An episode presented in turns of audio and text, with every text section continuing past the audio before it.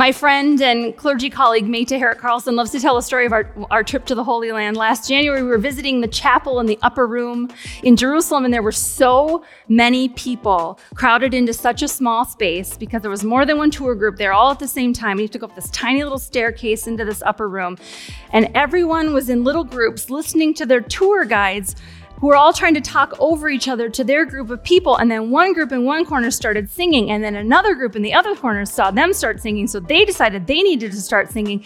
And then all of a sudden, Meta noticed I was gone. I was not with our group anymore. And they didn't worry about me, I'm a wanderer. But after a little bit, they found me in the courtyard down that tiny set of stairs outside of the chapel, standing and breathing with my hands on my chest under the only tree in the whole area because I could not with all those people anymore.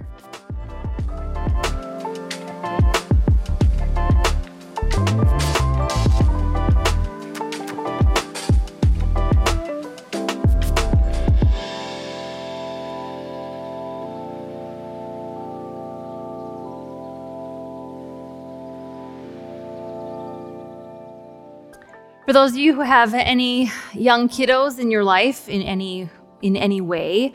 Uh, there's there's a show that's popular right now that some of you might be familiar with. My own kid has technically aged out of the target audience for the show, but I say technically because even though she is almost 14, our family is very familiar with the Australian kids cartoon Bluey. And thank goodness, uh, because it is an absolute delight, and I highly recommend you watch it. Episodes are eight minutes long. You can watch it anytime. It's a delight. We all love it. All three of us, adult and teenager, which truly, to get a teenager to like anything is kind of awesome at this point. So we'll take it. Now, what does this have to do with today's gospel? I know you're wondering this. Well, I'm sure I could work in a selection from Bluey into literally every sermon. It is that good. For today, a specific scene from season three popped into my mind when I read this morning's gospel. And so Nick has that clip for you here.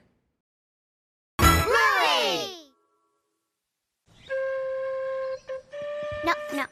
Bluey, that's a bit loud, honey. Sorry. Knock, knock. Oh, who's there, hun? Potato. Bluey, too loud.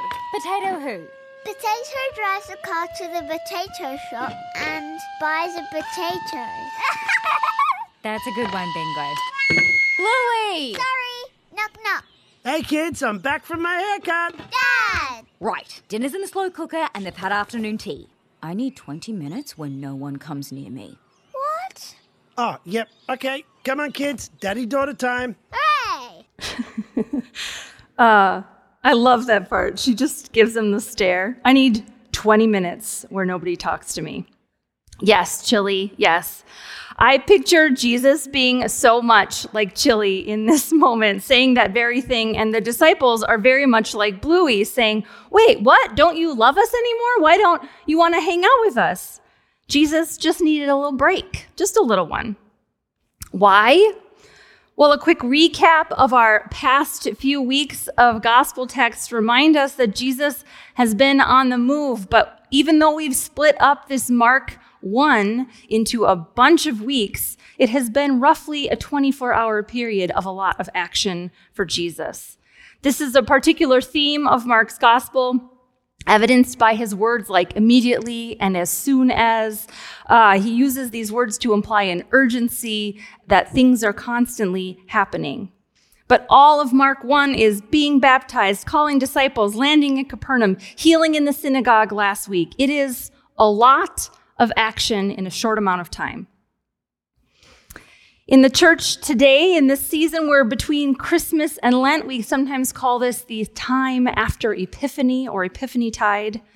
All of the stories in this particular season in the church are read through a lens of epiphany, of being revealed, how God is being revealed to us, and what we might learn about God through these stories.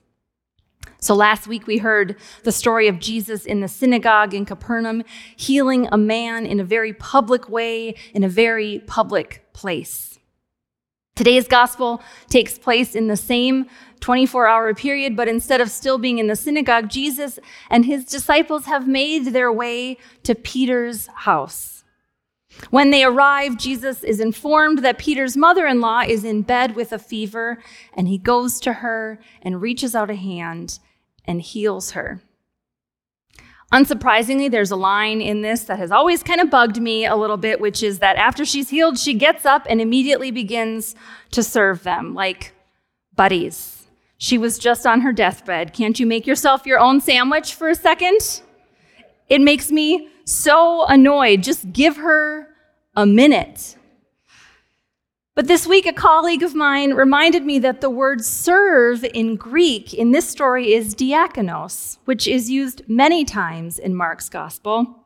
But two examples are when Jesus is served by the angels in the wilderness story, and the other is what Jesus himself names as his purpose near the end of his ministry when he says, I have come to serve diakonos, not to be served, but to serve diakonos.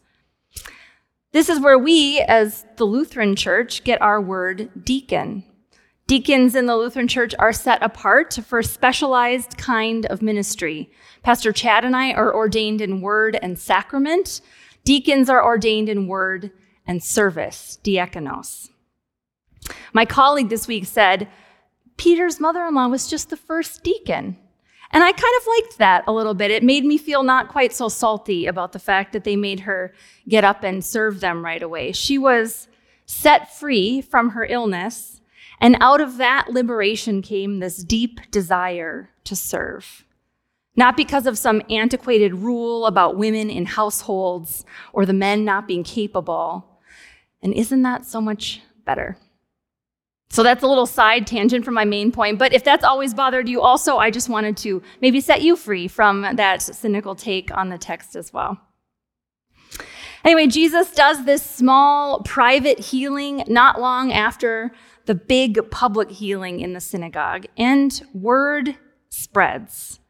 Capernaum is not the tiniest town on the Sea of Galilee, but it is pretty small.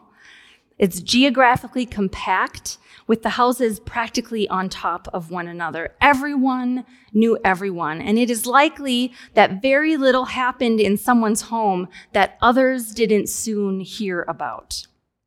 All that is to say, these healing stories likely spread quickly. The whole day has been pretty peoply for Jesus, right? Both in the synagogue and in the neighborhood around Peter's house. As the sun sets, Mark tells us, that means the Sabbath is ending. The whole city is at the door wanting a healing of their own. Mark says the whole city was gathered outside the door. The implication, though not explicitly stated, is one of overwhelm.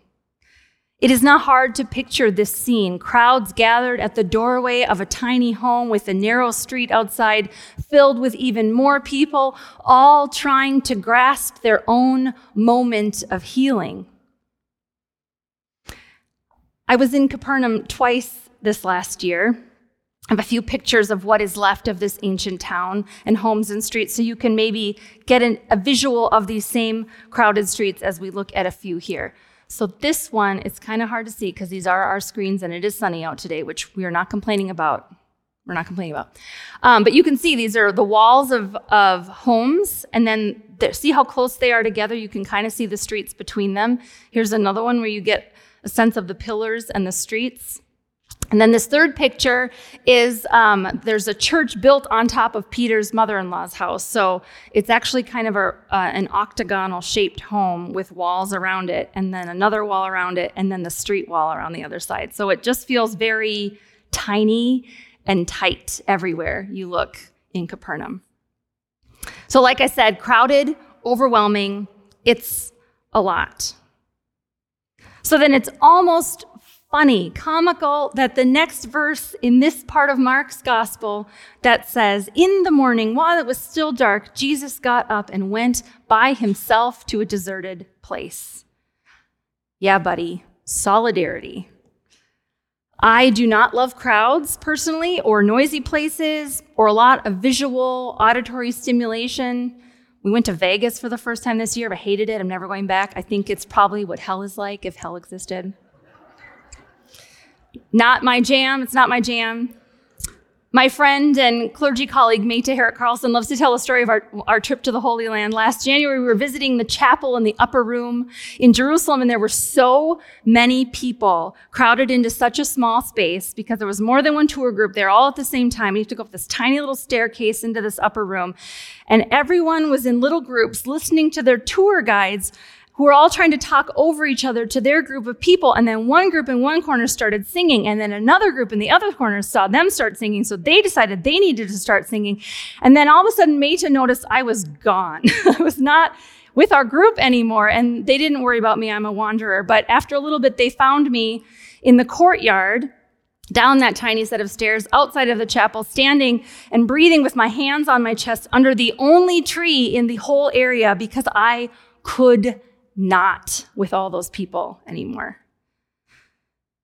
So I have a lot of solidarity for Jesus here, picturing a day full of crowds, people overwhelming him in small spaces. Makes me fully understand how the next thing that Jesus does is run away to be alone.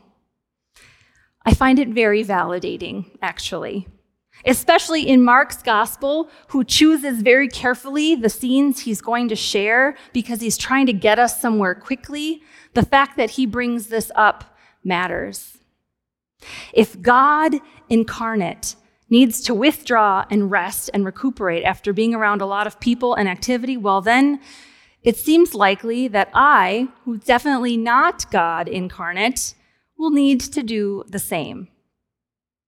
Probably more so, if, if we're being honest. Episcopal priest and author Debie Thomas says of this moment in Mark's gospel this is an apt lesson for those of us who live in cultures where tireless striving is a virtue and the need for rest is considered a weakness. The conceit to think Jesus needs rest, but we do not.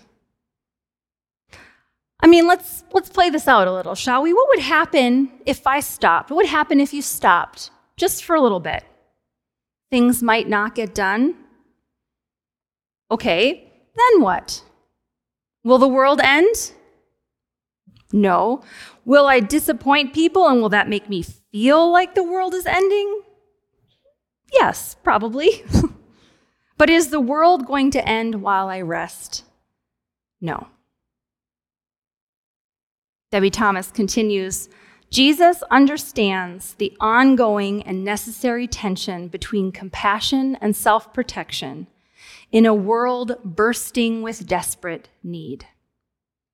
Jesus lives with this tension every day, and he is unapologetic about his need for rest and solitude. Even as the crowds throng to him, he feels no shame in retreating when he needs a break.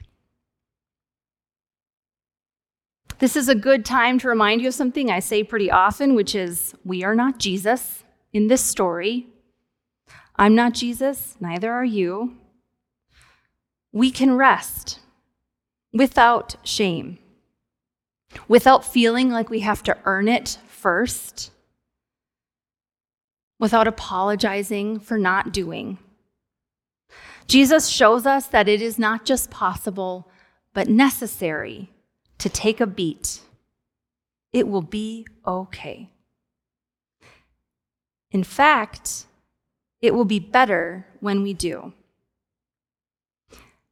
Jesus goes away to rest and recover and reconnect to his identity and belovedness, not because he's earned it, but because Sabbath is built into the very rhythms of creation and because he needs it. When he withdraws. He is actively not helping other people, people who need help, people who he could help, but doesn't. And the world doesn't end. In fact, his ministry continues because he has rested, not in spite of it. You see, he's off hiding in the hillside somewhere. We were on a bus ride this summer, and our tour guide was like, "That cave up there is probably where Jesus hung out." And the whole bus was like, "What?" Like we just we just drove on by it like it was no big deal. It was hilarious. And Jesus' disciples are looking for him everywhere. He's up hiding on a hillside by himself. And I'm sure at this point in the morning, the crowds who had gone home for the night to rest were back outside of Peter's house looking for Jesus, trying once again to draw near to him and hoping for a miracle of their own. Jesus, everyone is looking for you, they say in what almost sounds like annoyance. How dare you stop? How dare you rest? It would be so easy, I think, to get caught up in the rush of being needed, of being wanted, and the idea that he couldn't possibly go anywhere else because what would they do here if he left? Jesus instead looks at the disciples and says, We have to go. Y'all, even the Messiah didn't have a Messiah complex. Isn't that awesome? Come on. The point of this story in this particular season in Epiphany, what is revealed about Jesus and therefore what is revealed about God, is that none of these stories are actually about the healing, about the doing of the thing in the moment. Mark 1 has a lot of healing stories, but it's not about the healing. If it were, Jesus would stay in Capernaum till there was no one left to heal. But he doesn't. And he doesn't say, let's go heal more people.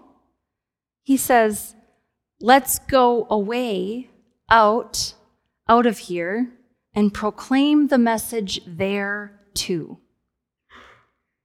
What Jesus is bringing is more healing. And though that's is more than healing. And though healing shows up sometimes when God shows up, this is a quick and to the point reminder that the kingdom of God was never meant for one place and one group and one thing only. The story is really about what happens when God draws near freedom, liberation, life, wholeness. And what is needed in order to do those things and be those things, not a certain belief or faith or prayer or doctrine or education or degree, but rest.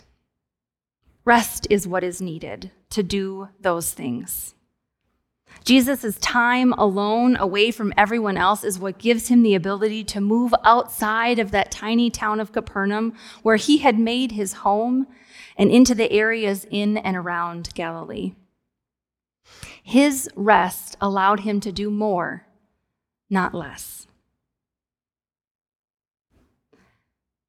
All I could think this week was I wonder what it would be like if we did this kind of active resistance to producing and participating and performing and, and, and, and. What space might be created by our rest? How might we rest in order that after we are finished taking a beat, what happens is more inclusion, more presence, more care? So if you just need 20 minutes, you are in good company. Chilli, me, and Jesus. You can take a break. You can rest. You deserve and are worthy of rest. My friend Pastor Meta, who was on this trip, she's a poet and an author, and she wrote a blessing called For Rest. And it feels like the perfect way for me to close today to bless your rest and have you think about it today and in the days to come. So I want you to get comfortable and close your eyes and take a deep breath in. And if you're overwhelmed, maybe you put your hand on your heart, because that always helps me if I'm feeling overwhelmed or exhausted. And hear these words spoken for you a blessing for rest. The world hustles and benefits from a cruel lie. Idleness must be earned. It is reserved for the privileged who have achieved some success, a reward only after everything has been given or taken. but our bodies and souls know better. They remember the seventh day of creation, the generation of rest, the rhythm of a holy pause before there can be more living. When we rest, we call out the lie for the sake of those fooled into thinking they are too powerful to rest, for the sake of those who are unsafe when they pause for peace. When we rest, we can remember it is not a reward, but an essential beat. For in our stopping, we witness what God is doing inside and way beyond us. Amen.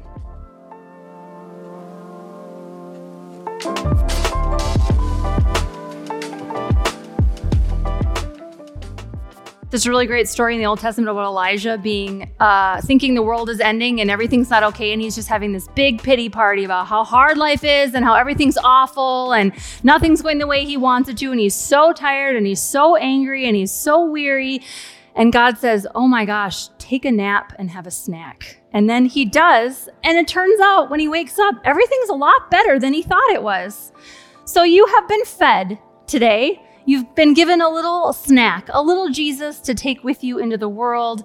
And now you know that you can also rest. You can. You are loved if you are not producing. You are loved just as you are. You can rest because God has created you to take a beat and to rest and to be loved when you are resting, not because you've earned it, but because it is part of how you've been created to be. So you've been given a snack, and now it's time to take a nap. So go in peace to love and serve the Lord.